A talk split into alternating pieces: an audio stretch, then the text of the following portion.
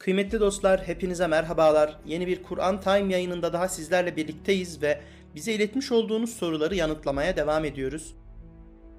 Günümüzde insanların dine dair anlamakta güçlük çektikleri meselelerden bir tanesi de kader konusudur. Kaderle ilgili çok fazla soru insanların zihinlerinde dolaşmaktadır. Biz de bugün bu soruların başlıcalarından bir tanesini yanıtlamaya çalışacağız. Sorumuz şu: kaderimizi Allah belirliyorsa biz niye cennete veya cehenneme gidiyoruz? Bu soruda temel problem kaderin ne olduğunun yanlış anlaşılmasıdır. Kader kavramı yanlış anlaşılıyor, bu sebeple ilk düğme yanlış ilikleniyor ve akabinde yanlış bir akıl yürütme yapılıyor. Peki doğrusu nedir? Yani kader nedir? Kader bir kanundur. Kanun ile yaşadıklarımız, yaşayacaklarımız aynı şey değildir. Yaşadıklarımız ve yaşayacaklarımız kader kanununa uygundur.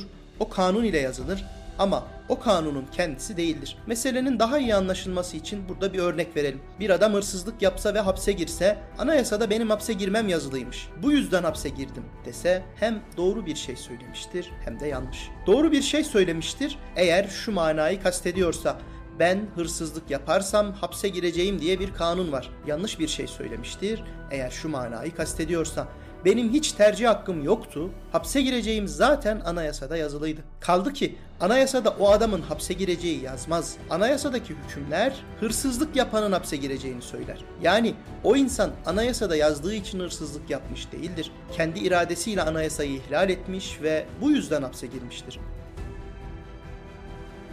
Kader bir kitap değildir, bir kalemdir. Konunun daha iyi anlaşılması için bir örnek daha verelim. Gençlere de hitap eden bir örnek olsun bu. Bilgisayar oyunlarından gelsin o sebeple. Zannediyorum ki aramızda Super Mario oyununu oynamayan yoktur. Oynamamış olanımız varsa dahi duymayanımız yoktur. Diyelim ki oturduk, Super Mario oyununu oynuyoruz. Bir bakıyoruz ki hiçbir şey rastgele gerçekleşmiyor.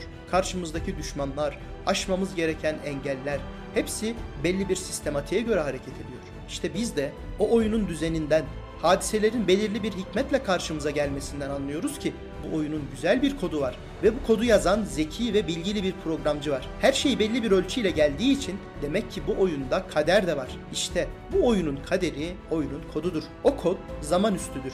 Yani biz oyun oynarken kod değişmez, fakat o kod bizim canavarı yenip prensesi kurtarıp kurtaramayacağımızı da kesin olarak belirlemez. Yani bizim canavarı yenmemiz o kod ile belirlenir ama kod bizi zorlamaz. Kod değişmese bile karşımıza çıkacak engelleri aşıp aşamayacağımız bir nevi doğa hükmünde olan joystick kontrolümüze bağlıdır. Velhasıl hayatta karşımıza çıkan hadiseler de bu minvaldedir ama tabii çok daha komplekstir. Kader bize der ki sen ol ki kader sana hayırlar yazsın, dua et ki kader sana yazılmış musibetleri hükümden kaldırsın. İşte biz de irademizin bir eline duayı veririz ki kader kalemiyle Cenab-ı Allah bize hayırlar yaza, diğer eline de istiğfarı veririz ki kader kalemiyle Cenab-ı Rahman bizi şerlerden koruya.